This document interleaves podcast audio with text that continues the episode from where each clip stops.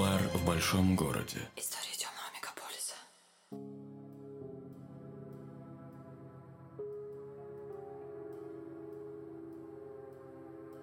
Частный сыщик Вадим Головин распознал тебя с помощью QR-кода, чтобы рассказать кое-что интересное.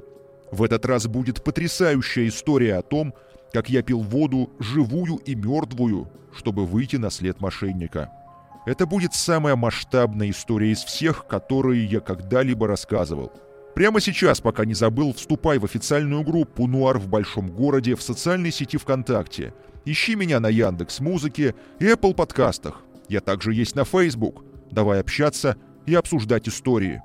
Знаю, что вы меня заждались. Вместо подкаста приходится заниматься всем подряд ради бабла. Поверь, частный сыск — это не только романтика, очень часто рутинная и грязная работенка. Но довольно нытья.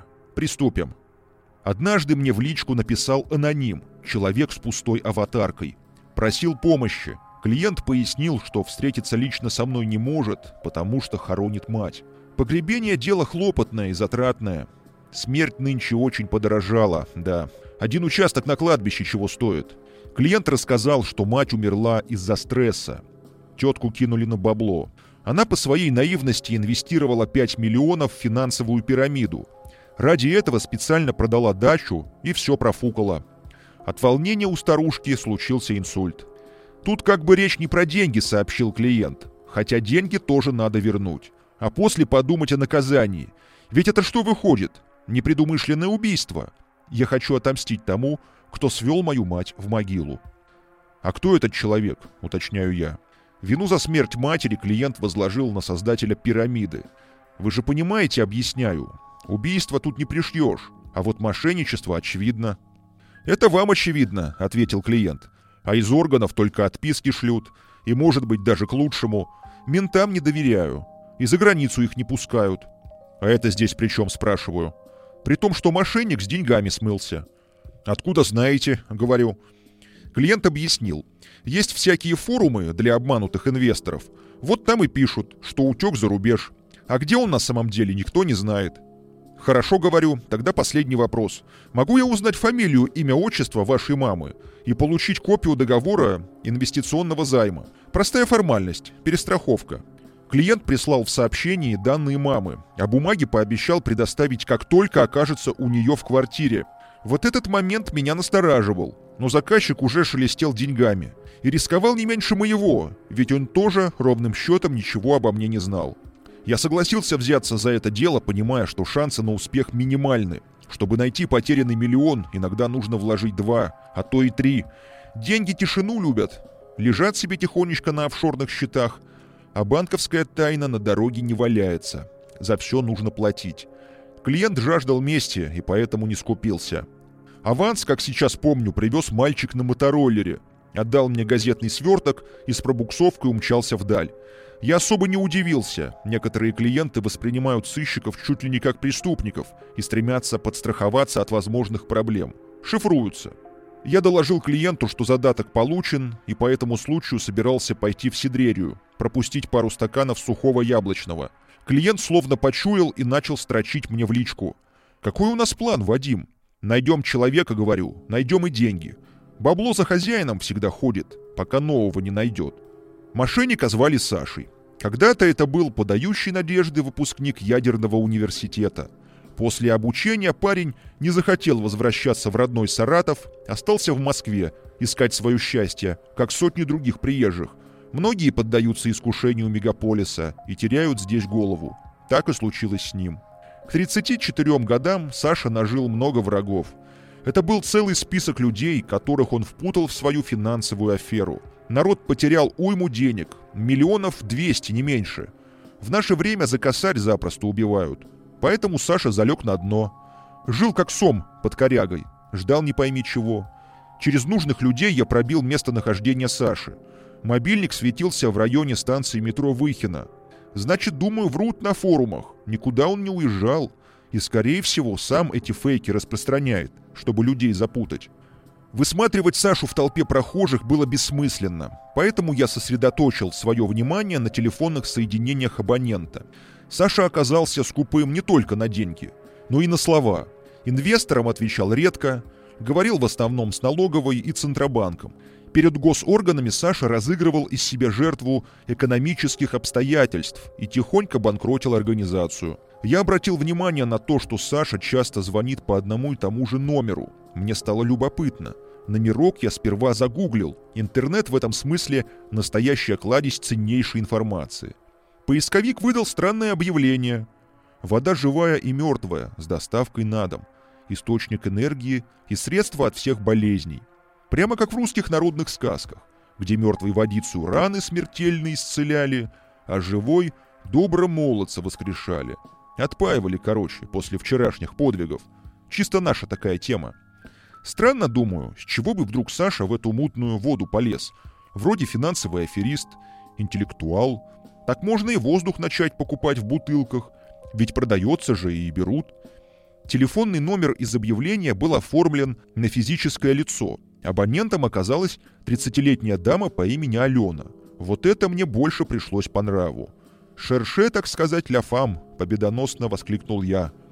Я позвонил по номеру. «Здравствуйте, что за водичка у вас такая? От простатита лечит?» Вопрос был насущный, так что врать даже не пришлось. Женский голос стал описывать чудодейственные свойства продукта. Вода, пояснили мне, добывается из артезианской скважины и проходит электроактивацию, меняя свою структуру на молекулярном уровне. Э, «Хорошо, отвечаю, возьму на пробу канистру живой воды, авось оживет омертвевший орган». Я сказал, что готов забрать воду возле метро. Стою, жду курьера в условленном месте. Каково же было мое удивление, когда навстречу явилась моя подростковая сексуальная фантазия – Высокая стройная леди с белыми локонами до пояса элегантно несла в руке пятилитровую канистру. Резкий душевный подъем застиг меня врасплох. Сунув в карманы руки, я приблизился к девушке. «Знаете, говорю, а мне уже полегчало». «А, это вы», — засмеялась она. «Теперь будет еще лучше. Вот, держите свою канистру». «Скажите, говорю, в вашей фирме курьерами только фотомодели работают?» Девушка засмущалась. «Я не курьер а старший менеджер по продажам. Новым клиентам воду я развожу сама, чтобы ответить на все интересующие вопросы. Такова политика нашей компании. Тогда говорю, у меня вопрос. Не вы ли это случайно общались со мной по телефону? Да, отвечает. С вами общалась я. В тот день была моя смена. Так что вам повезло. Попали на самую опытную сотрудницу. Мы мило поговорили на тему электролиза и расстались. Она нырнула назад в подземку, я с канистрой пошел домой. Бутылка доверху была наполнена неизвестной прозрачной жидкостью. На крышке стояла пломба с печатью загадочной организации. Прилагалась инструкция, как правильно это пить. К сожалению, бумажка не сохранилась. Забавно было бы почитать всю эту хрень сейчас. Вскоре стало понятно, одной бутылью дело не обойдется.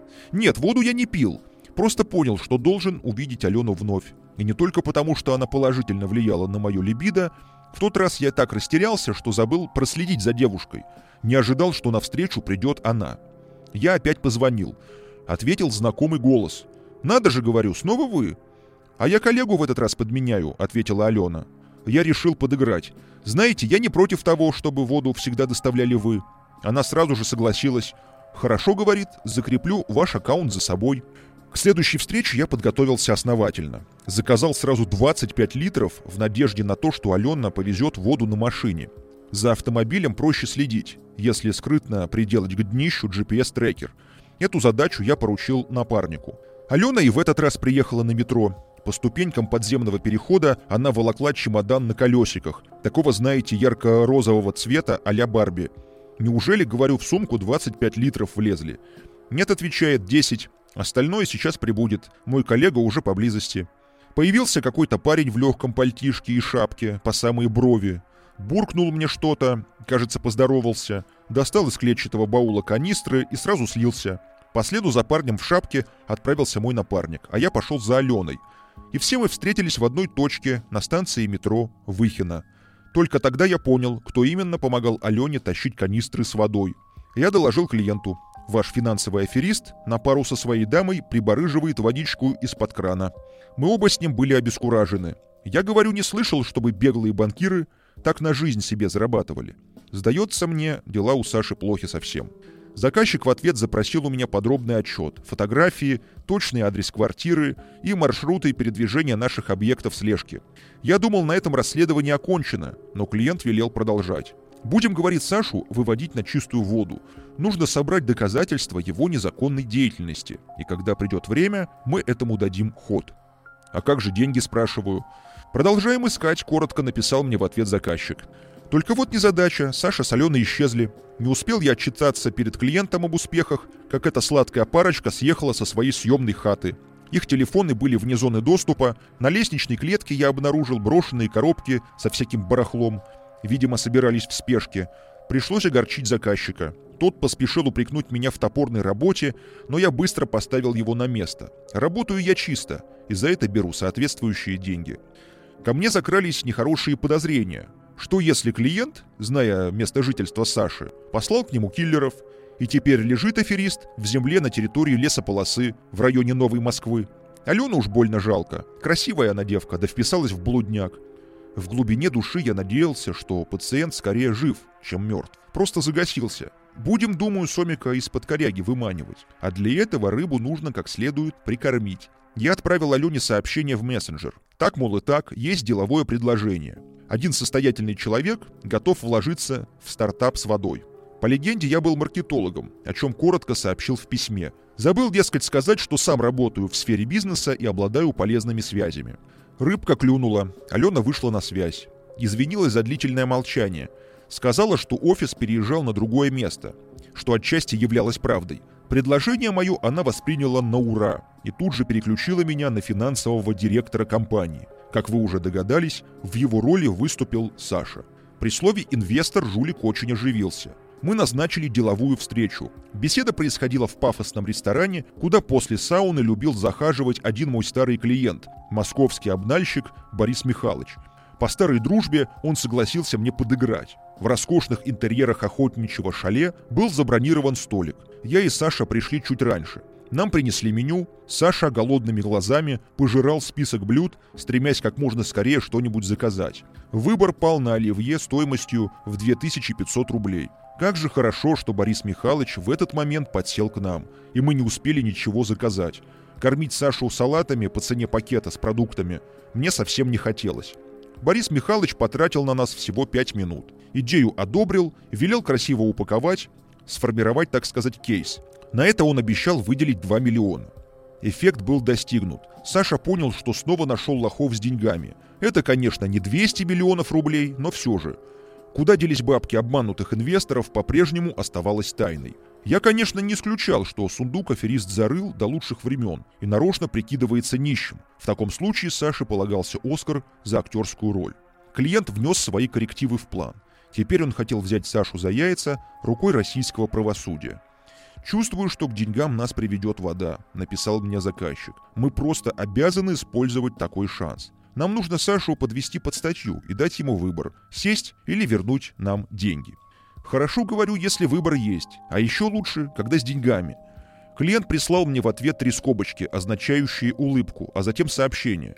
На самом деле выбора у него не будет. Деньги мы заберем, и дальше пусть едет лес валить. Он же людей кидал, вот и мы его тоже кинем.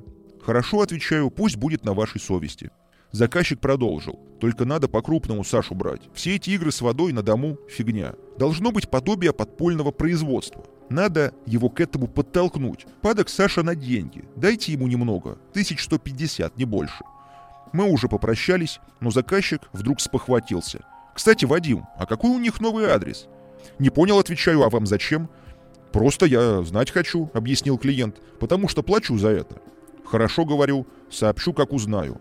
Мне это все не нравилось. По совету клиента я выдал Саше аванс за создание бизнес-кейса. Вместе мы стали работать над промо-роликом для живой воды. Саше затея нравилась. Он светился, предчувствуя, как бабло наполняет его банковские счета. Я предложил снимать прямо у них в цеху, где разливают воду. Никакого такого цеха, естественно, не было и в помине. Поэтому Саша стал придумывать разные отговорки, в итоге мы арендовали фото-видеостудию на неделю. Лицом компании, конечно, стала Алена. Саша придумал ей текст, а я купил белый халатик, как полагается настоящей сотруднице пищевой промышленности. В этом наряде Алена больше напоминала сексуальную медсестру. В общем, съемки шли весело. Мы много болтали, заказывали обеды из ресторана, вечером пили вино и мечтали о миллионных заработках. Алена не раз ловила на себе мой взгляд. Она в ответ улыбалась и старалась сразу на что-то переключиться. Ведь Саша был рядом. При мне они ни разу не оказывали друг другу знаки внимания. Найти их новое место жительства было не так-то просто. Объекты слежки основательно шифровались. По приезду домой они гасили свои мобильники и отвечали только в мессенджере через роутер. На улице за ними по пятам ходили мои люди, но все без толку. Алена и Саша доезжали до окраины города на маршрутке и шли в дачный массив. Там, стоя в узком проходе между строительными заборами, Саша подолгу смотрел вдаль на пустую дорогу. Не идет ли кто следом? Следить за ними в таких условиях было просто невозможно. В один из съемочных дней мы все снова немного выпили. Саша ушел пораньше. Мне показалось, что они повздорили. Алена осталась в студии. На ней был надет радиомикрофон, и я из соседнего помещения слышал, как она тихо плачет. Я зашел в павильон и взял Алену за плечи. Она сделала шаг назад, но я притянул ее к себе и поцеловал. Алена перестала сопротивляться. А я все никак не мог снять с нее этот белый халатик с бесконечным количеством чертовых пуговиц. Как истинный джентльмен, я вызвался подвести Алену до дома. Девушка согласилась. По пути говорила мне, как устала от непонятной жизни. Потом речь зашла о воде. «Понимаешь, — сказала Алена, — в этой воде каждый видит свое. Для меня вода живая — это вера в себя, а мертвая — стирание прошлого. Так происходит перерождение личности. Однажды ты понимаешь, что старые ценности теряют смысл, чувства и привязанности слабеют. Только дав прошлому умереть, ты можешь начать что-то новое в жизни. Ну и как спрашиваю, помогает? Алена сделалась грустной. Помогала, покуда Саша не додумался торговать водой, которую я заряжала для своих целей. Вода, она чувствует человека, не зря говорят, у нее есть память. Мы приехали в садоводство. Алена попросила высадить ее на промерзшей, пустынной улице. Она вышла, а я свернул за угол и пешком незаметно пошел за ней. Следовал на безопасном расстоянии. Чуть впереди меня плелся некто с мешком продуктов. Какой-то уставший работяга. Когда Алена зашла в свой дом, человек с мешком прошел мимо нее и выбросил свою ношу в кусты. Я тогда не придал этому значения.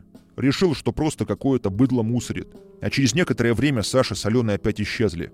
Успокаивало одно – телефон Алены работал, но трубку девушка не брала. Я не выдержал и поехал вечером в садоводство. Нашел их дом. Света не было. Я выставил там людей дежурить. Появилась Алена через несколько дней, была одна, долго не решалась войти, озиралась по сторонам. Я сразу сорвался к ней, мне просто хотелось знать, что она в безопасности. Дождавшись, когда Алена выйдет на улицу, я окликнул ее по имени.